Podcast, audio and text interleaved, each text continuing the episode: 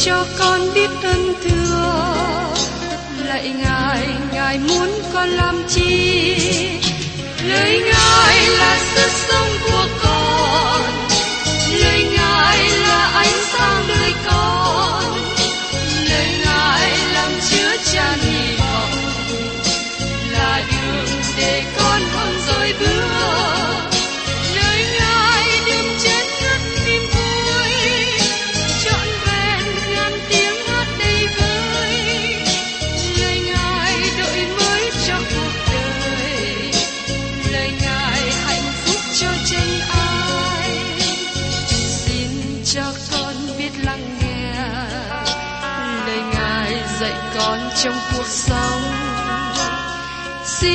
cho con biết lắng nghe.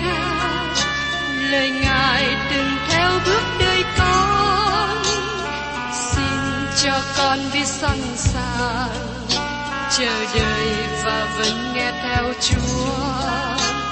Xin cho con biết sẵn sàng thực hành lời chúa đã truyền ban Hân hoan chào mừng quý vị đến nghe chương trình Tìm hiểu Thánh Kinh. Đây là một chương trình học kinh thánh liên tục và hệ thống trong thời gian 5 năm. Chúng ta sẽ lần lượt khảo sát từ sáng thế ký cho đến khải huyền. Mục sư tiến sĩ McGee là người được Chúa dùng để sáng lập và thực hiện chương trình này. Ông tin rằng lời của Đức Chúa Trời có khả năng đáp ứng mọi nhu cầu cho tất cả mọi người trên thế giới, không phân biệt chủng tộc, văn hóa, trình độ tuổi tác hay phái tính. Ước mong quý vị theo dõi liên tục và giới thiệu cho thân nhân bạn hữu cùng đón nghe. Kính chào quý vị và các bạn. Trong chương trình tìm hiểu Thánh Kinh hôm nay, chúng ta tiếp tục trong sách EC trên đoạn 37. Trong đoạn này có một sự hiện thấy về trũng của hài cốt và sự thông giải của đoạn này liên hệ đến sự phục hồi của quốc gia Israel trong tương lai. Sự phục hồi này liên hệ đến hai phương diện, thực thể của quốc gia và sự phục hưng thuộc linh. Sự phục hồi này được Chúa công bố trong đoạn 36 mà chúng ta đã tìm hiểu trước đây. Tại đây chúng ta có một khải tượng nổi bật, và tôi xin nói rõ với quý vị rằng khải tượng này không có liên hệ đến sự phục sinh của các thánh đồ trong hội thánh. Thường có sự trùng lấp lớn khi thông giải bởi những người thuộc của linh hóa lời tiên tri trong cựu ước. Nhưng thưa các bạn, khi tiếp nhận lời tiên tri theo văn tự và nó có nghĩa, chúng ta cần tiếp nhận lấy. Và tại đây, chúng ta đang nói về quốc gia Israel, chúng ta không có nói về sự phục hưng hay sự sống lại của thân thể của mỗi cá nhân. Trong phần ghi chú riêng, tôi đặt đề tựa cho đoạn này là sự phục sinh của Israel. Tôi nghĩ rằng đó là một đề tựa tốt, nhưng có khi bị hiểu lầm. Có một số người nghĩ rằng tôi đề cập về sự sống lại của những người chết từ thời Abraham. Nó không đề cập về điều đó, nhưng nó đề cập về quốc gia Israel. Đức Chúa Trời ban cho EC trên một ẩn dụ sống động thật sự, và Ngài đem ông đến thung lũng của những hài cốt. Giờ đây xin mời quý vị cùng xem trong EC trên đoạn 37, câu 1. Tay của Đức giê va đặt trên ta, Ngài dắt ta ra trong thần Đức giê va và đặt ta trong giữa trũng, nó đầy những hài cốt. Trước khi Jerusalem bị quỷ diệt bởi Nebuchadnezzar, Ezechen được chuyển về Jerusalem, như chúng ta thấy trong đoạn 8 trước đây. Tôi tin rằng Đức Chúa Trời không gặp khó khăn gì khi làm điều đó. Ngày nay, con người chế tạo phi cơ để có thể chở các bạn đi nửa vòng trái đất trong nửa ngày. Và đối với Đức Chúa Trời toàn năng thì việc đưa EC trên đến nơi Ngài muốn đưa ông đi không gặp trở ngại nào. Một lần nữa tại đây, tôi tin rằng Đức Chúa Trời đã di chuyển EC trên đi. Khi EC trên nói, tay của Đức giê va đặt trên ta, Ngài dắt ta ra trong thần Đức giê va Ông nói rằng, thần của Chúa đem ông đến trũng đầy những hài cốt. Và tiếp đến trong EC trên đoạn 37 câu 2. Đoạn Ngài khiến ta đi vòng quanh những hài cốt ấy. Này, có nhiều lắm trên đồng trũng đó, và điều khô lắm. ec trên được đem đến thung lũng và thấy đầy xương của các xác chết, có thể gọi là trũng của người chết. Nơi này rất quang vắng, đầy ghê sợ. Ezechen thấy xương cốt này rất khô và bị rải rác khắp nơi. Và tiếp đến trong Ezechen đoạn 37 câu 3. Ngài phán cùng ta rằng, hỡi con người, những hài cốt này có thể sống chăng? Ta thưa rằng, lại Chúa giê va chính Chúa biết điều đó. Đây là xương của những hài cốt, và câu hỏi được đặt ra cho EC trên là, những hài cốt này có sống chăng? Ông trả lời, lại Chúa giê va chính Chúa biết điều đó. Nói một cách khác, Ezechen không biết cách nào có thể làm cho những hài cốt này sống lại. Nó ngoài sức tưởng tượng của ông. Chỉ có một mình Chúa mới có thể biết các xương cốt của người chết ấy có thể sống lại được hay không. Và tiếp đến trong EC trên đoạn 37 câu 4. Ngài phán cùng ta rằng, hãy nói tiên tri về hài cốt ấy. Ngài bảo chúng nó rằng, hỡi hài cốt khô, khá nghe lời Đức Rô và. Đây là điều mà quý vị thấy có vẻ khôi hài không? Đức Chúa Trời bảo EC trên nói chuyện với những hài cốt khô. Đây là một thí dụ điển hình về sự khôi hài của Chúa. Như tôi thường nhấn mạnh rằng, Đức Chúa Trời có tánh khôi hài. Nếu các bạn không nhận thấy điều đó, các bạn có thể bỏ qua. Ezechen nhìn vào trũng đầy những xương khô và nói chuyện với chúng. Mỗi hội chúng mà người mục sư giảng bao gồm cả những người được cứu rỗi và những người chưa được cứu rỗi. Đối với những người được cứu rỗi, có lỗ tai để nghe, nhưng có khi không chịu nghe. Và đối với những người chưa được cứu rỗi là những người đang chết trong tội lỗi. Mục sư này cũng tuyệt vọng giống như Ezechiel. Người giảng hiểu được hoàn cảnh tuyệt vọng thật sự của họ. Ezechiel nói với những xương khô này rằng, ta muốn các ngươi lắng nghe những gì Đức Chúa Trời nói. Và tiếp đến trong EC trên đoạn 37, câu 5 đến câu 6. Chúa giê va phán cùng những hài cốt ấy rằng, Này, ta sẽ phú hơi thở vào trong các ngươi, và các ngươi sẽ sống. Ta sẽ đặt gân vào các ngươi, và sẽ khiến thịt mọc lên trên các ngươi, và che các ngươi bằng da. Ta sẽ phú hơi thở trong các ngươi, và các ngươi sẽ sống, rồi các ngươi sẽ biết ta là Đức Giê-hô-va. Đức Chúa Trời nói với Ê-xê trên, ta muốn ngươi nói với những hài cốt này. Ta sẽ làm đấng ban sự sống cho họ. Đó cũng là tình trạng trong ngày hôm nay. Nếu Đức Chúa Trời không hành động, không ai có sự sống thuộc linh. Đôi lúc tôi nhận được thư của thính giả nghe giảng và nói rằng, xin hãy cứu tôi. Nhưng thưa các bạn, tôi không thể cứu được ai. Giống như tôi đang nói với những hài cốt khô, những xương khô. Tôi chỉ có thể ban cho họ lời của Đức Chúa Trời, và Thánh Linh của Đức Chúa Trời là đấng ban cho sự sống, và chỉ qua cách này sự sống mới có thể đến. Đây là sự ứng dụng của những câu này, và chúng ta thấy sự thông giải của nó thật lớn lao. Tiếp đến mời quý vị cùng xem trong EC trên đoạn 37, câu 7. Vậy ta nói tiên tri như Ngài đã phán dặn ta. Ta đang nói tiên tri thì có tiếng, và này, có động đất, những xương nhóm lại hiệp với nhau. ec trên nói tiên tri như Ngài đã phán dặn ông. ec trên luôn vâng lời Đức Chúa Trời khi nói ra lời tiên tri. Ta đang nói tiên tri thì có tiếng, và này, có động đất, những xương nhóm lại hiệp với nhau.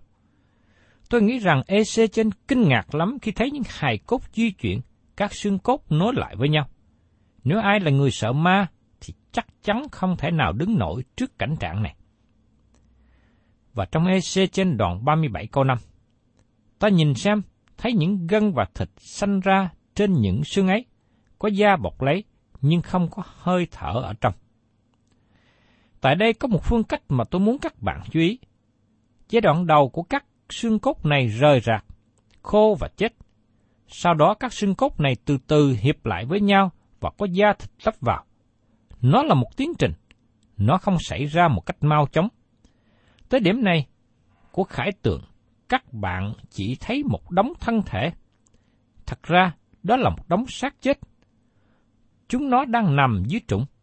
Dầu rằng chúng nó có xương, có thịt và nhìn giống như con người, nhưng chúng nó chưa có sự sống ở trong. Và tiếp đến trong EC trên đoạn 37, câu 9 đến câu 10. Bây giờ, Ngài phán cùng ta rằng, hỡi con người, hãy nói tiên tri cùng gió, hãy nói tiên tri và bảo gió rằng, Chúa giê va phán như vậy, hỡi hơi thở, khá đến từ gió bốn phương, thở trên những người bị giết, hầu cho chúng nó sống. Vậy ta nói tiên tri như Ngài đã phán dặn ta và hơi thở vào trong chúng nó, chúng nó sống. Và đứng dậy trên chân mình, hiệp lại thành một đội quân rất lớn. Ezechen nói tiên tri và sự sống đến vào trong cơ thể. Những gì xảy ra tại đây ví sánh với việc tạo dựng nên con người từ lúc ban đầu.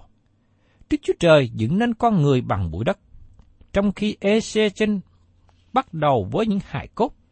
Nhưng Đức Chúa Trời không làm như thế. Ngài tạo dựng con người bằng bụi đất và sau đó hà sự sống vào lỗ mũi con người. Chúng ta có thể thấy ba giai đoạn xảy ra trong những hài cốt này. Thứ nhất, các hài cốt rải rác khắp nơi và họ là những xác chết. Thứ hai, những hài cốt này kết hiệp lại với nhau và có thịt da lắp vào, nhưng họ vẫn còn là những thi thể chết. Và thứ ba, cuối cùng chúng trở nên người sống. Chúng ta sẽ thấy ba giai đoạn này như là chìa khóa để hiểu các lời tiên tri trong Kinh Thánh liên hệ đến quốc gia Israel. Và giờ đây, chúng ta đến lời giải thích ý nghĩa của khải tượng. Mời quý vị xem tiếp trong EC trên đoạn 37 câu 11. Ngài phán cùng ta rằng, hỏi con người, những hài cốt này, ấy là cả nhà Israel. Này chúng nó nói rằng, xương chúng tôi đã khô, lòng trong cậy chúng ta đã mất, chúng ta đã tuyệt diệt cả. Chúa nói, hỏi con người, những hài cốt này, ấy là cả nhà Israel. Chúng ta không đang nói về hội thánh, chúng ta đang nói về nhà Israel. Xin chúng ta lưu ý đến điều đó. Này, chúng nó nói rằng, xương chúng ta đã khô, lòng trong cậy chúng ta đã mất, chúng ta đã tuyệt diệt cả. Các bạn thấy rằng dân chúng bị lưu đài và họ sống rời rạc với nhau, đối nghịch nhau. Khi thành Jerusalem còn, các tiên tri giả tiếp tục nói rằng họ sẽ trở về. Họ tiếp tục giữ hy vọng giả dối. Và giờ đây, thành Jerusalem bị quỷ diệt và họ thấy sự khác biệt rõ ràng. Họ ở trong hoàn cảnh tuyệt vọng. Họ ở trong hoàn cảnh đau buồn tột bực. Trước đây họ lên cao, giờ đây họ rơi xuống trũng thấp. Họ nói rằng, chúng ta không còn gì hy vọng. Khái tượng này được ban cho họ để cho họ biết rằng họ có một hy vọng, và hy vọng này được ban cho cả nhà Israel. Và tiếp đến trong EC trên đoạn 37 câu 12. Vậy, hãy nói tiên tri và bảo chúng nó rằng, Chúa giê va phán như vậy, hỡi dân ta, này, ta sẽ mở mồ mã các ngươi, làm cho các ngươi lại lên khỏi mồ mã, và ta sẽ đem các ngươi về trong đất của Israel. Sau khi nghe đọc câu này, có thể một vài người nói rằng, trước đây tôi đã nghe khải tượng này không nói về sự sống lại của thân thể. Vâng, tôi vẫn giữ vững ý này. Nhưng bây giờ xin mời các bạn cùng xem tiếp đến câu 21. Trong EC trên đoạn 37, câu 21. Và nói cùng chúng nó rằng, Chúa giê va phán như vậy, Này, ta sẽ kéo con cái Israel ra khỏi giữa các nước, mà trong các nước ấy chúng nó đã đi. Ta sẽ nhóm chúng nó lại từ bốn phương, và đem chúng nó về trong đất riêng của chúng ta. Đây là ý nghĩa mà Đức Chúa Trời muốn nói trong câu 12. Đức Chúa Trời sẽ đem dân Israel ra khỏi phần mộ. Dân Israel đã bị chôn giữa các quốc gia trên thế giới. Họ được đem trở về đất của tổ phụ và lập thành một quốc gia. Giờ đây, tôi muốn nói một điều rất cẩn thận liên hệ đến ba giai đoạn mà EC trên thấy về các hài cốt. Như tôi đã nói, các giai đoạn này là chiều quá để hiểu về tương lai quốc gia Israel. Tôi thấy lời tiên tri này đã được ứng nghiệm. Xin mời các bạn hãy theo dõi cách cẩn thận. Quốc gia Israel bị chôn và bị tản lạc giữa các quốc gia trên thế giới. Đức Chúa Trời thấy họ như những xác chết. Đó là giai đoạn thứ nhất mà chúng ta thấy về các hài cốt. Từ năm 1948, dân Israel, hay còn gọi là dân Do Thái, trở về và thành lập một quốc gia. Nhưng ngày nay, họ giống như những xác chết. Họ đã treo cờ lên, họ có hiến pháp, họ có quốc hội, họ có thủ tướng, họ có cảnh sát và có quân đội nữa. Họ có một quốc gia và có thành Jerusalem. Họ có mọi sự, ngoại trừ một điều quan trọng. Họ không có sự sống thuộc linh. Nếu các bạn có dịp đi vào khu Ả Rập của thành Jerusalem, nơi đó Hồi giáo đang khống chế, và khi các bạn đến khu vực Jerusalem mà người Israel cai quản, tại đó không có sự sống thuộc linh nào cả. Tôi thành thật nói rằng, nó có nhiều sự đen tối thuộc linh hơn phía bên kia. Nó có nhiều sự phát triển về vật chất và tiến bộ, nhưng không có sự sống thuộc linh. Điều này biểu tượng cho giai đoạn thứ nhì của các hài cốt. Họ có thân thể, nhưng không có sự sống. Đó là chỗ đứng của dân Israel hiện nay. Từ câu 15 đến câu 28 của đoạn này đề cập đến hai cái gậy. Tôi không nói chi tiết nhiều về hai cái gậy này. Một cây biểu tượng cho vương quốc miền Bắc, tức là Israel, và một cây kia biểu tượng cho vương quốc miền Nam, và cả hai sẽ hiệp nhau thành một quốc gia. Mời các bạn cùng xem trong EC trên đoạn 37, câu 15 đến 23. Lại có lời Đức Sêu Va phán cùng ta rằng, Hỡi con người, hãy lấy một cây gậy và viết ở trên rằng, cho Judah và cho con cái Israel là bạn người. Hãy lấy một cây gậy khác và viết ở trên rằng, cho Joseph ấy là cây gậy của Abraham và của nhà Israel là bạn người. Hãy để gậy này với gậy kia hiệp làm một, đặng làm thành một cây trong tay ngươi. Khi các con cái Israel sẽ hỏi ngươi rằng, Vậy xin cắt nghĩa cho chúng tôi điều đó là gì? Thì ngươi khá trả lời rằng, Chúa giê va phán như vậy, Này, ta sẽ lấy gậy của Joseph và của các chi phái Israel là bạn ngươi, là gậy ở trong tay Ephraim. Ta sẽ hiệp lại với gậy của Judah, đặng làm nên chỉ một gậy mà thôi, và hai cái sẽ cùng hiệp làm một trong tay ta. Ngươi khá cầm những gậy mà ngươi đã viết ở trên, hiệp lại trong tay ngươi cho chúng nó thấy. Ta sẽ hiệp chúng nó lại làm chỉ một dân tộc trong đất ấy, ở trên núi Israel. Chỉ một vua sẽ cai trị chúng nó hết thảy. Chúng nó sẽ không thành ra hai dân tộc và không chia ra hai nước nữa. Chúng nó sẽ không tự làm ô uế nữa bởi thần tượng chúng nó hoặc bởi những vật đáng ghét, hoặc bởi mọi sự phạm tội của mình. Ta sẽ giải cứu chúng nó khỏi mọi nơi chúng nó đã phạm tội. Ta sẽ làm sạch chúng nó. Vậy thì, chúng nó sẽ làm dân ta. Ta sẽ làm Đức Chúa Trời của chúng nó.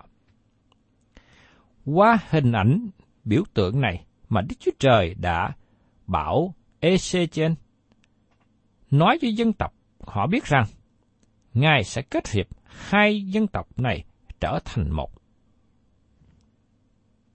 Tiếp đến chúng ta cùng xem trong EC trên đoạn 37 câu 24. Tôi tới ta là David sẽ làm vua trên chúng nó. Hết thảy chúng nó sẽ chỉ có một kẻ chăng. Chúng nó sẽ bước theo các mạng lệnh của ta. Chúng nó sẽ gìn giữ các luật lệ của ta và làm theo. Một người chăng ở đây không ai khác hơn là Chúa Giêsu. Khi Chúa Giêsu đến thế gian, Ngài được sanh ra từ dòng dõi của Đức vua David. Khi đọc trong Matthew đoạn 1 và trong Luca đoạn 1 và đoạn 2, cả hai sách này đều ký thực Chúa Giêsu đến từ dòng dõi của David. Đấng ra từ dòng dõi đó sẽ là đấng chăn chiên, và Ngài sẽ cai trị họ.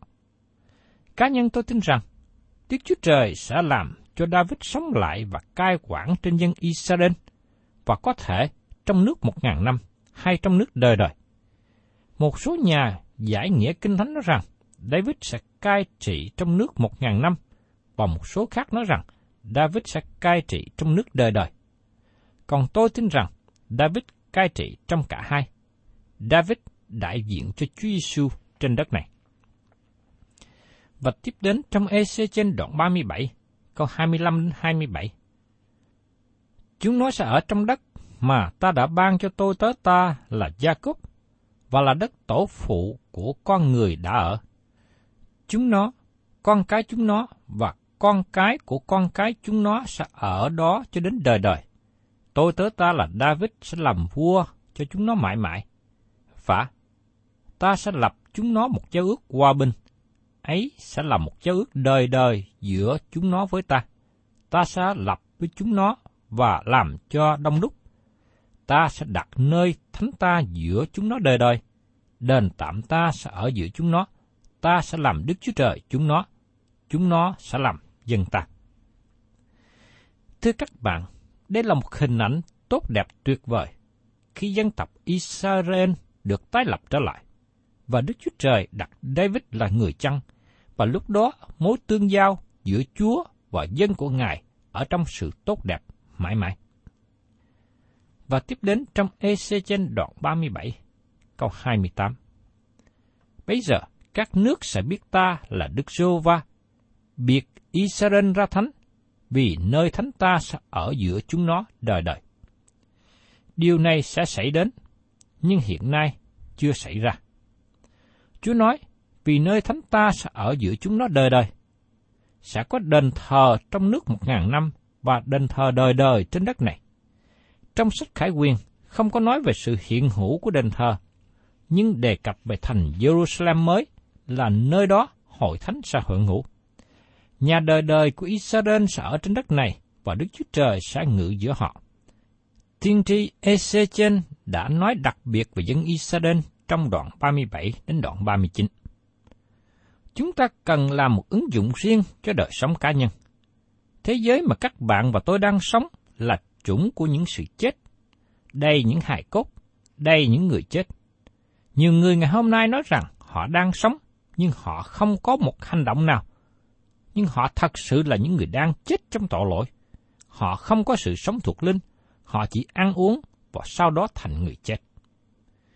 Đức Chúa Trời sẽ nói rõ ràng ở trong văn thứ nhất đoạn 5 câu 12.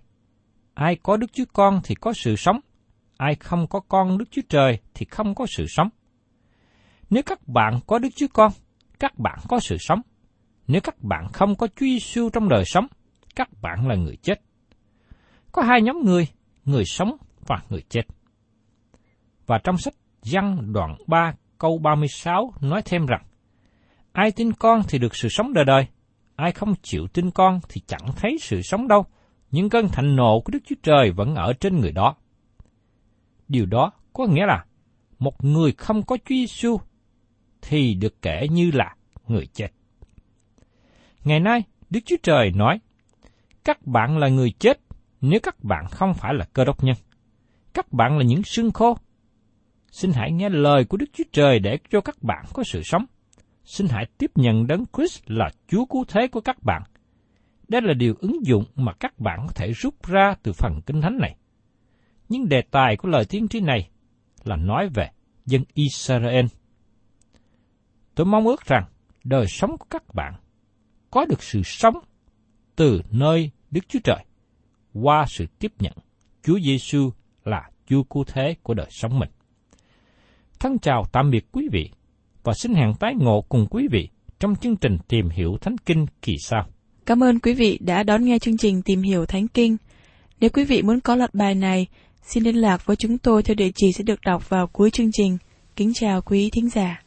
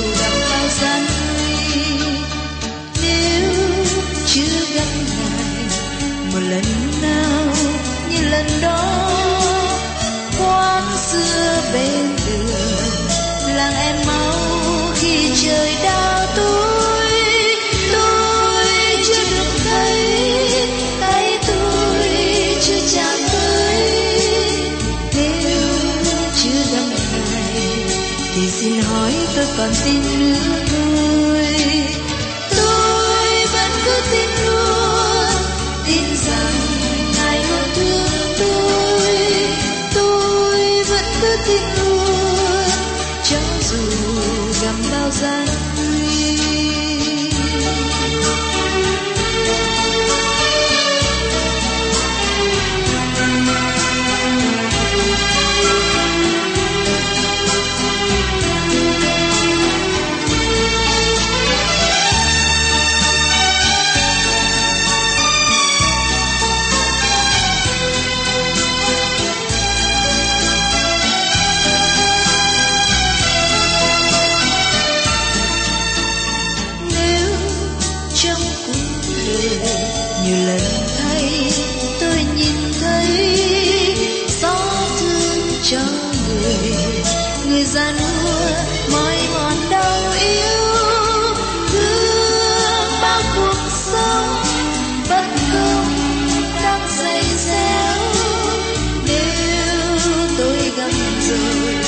xin hỏi tôi còn tin nữa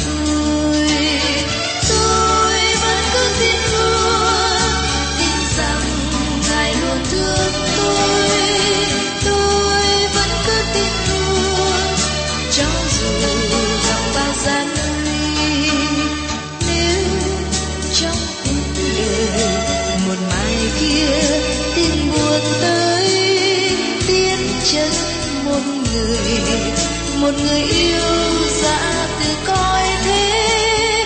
Ôi, sao buồn thế? Chia ly tôi từ đây. Nếu tôi gặp rồi thì xin hỏi tôi còn xin nữa thôi.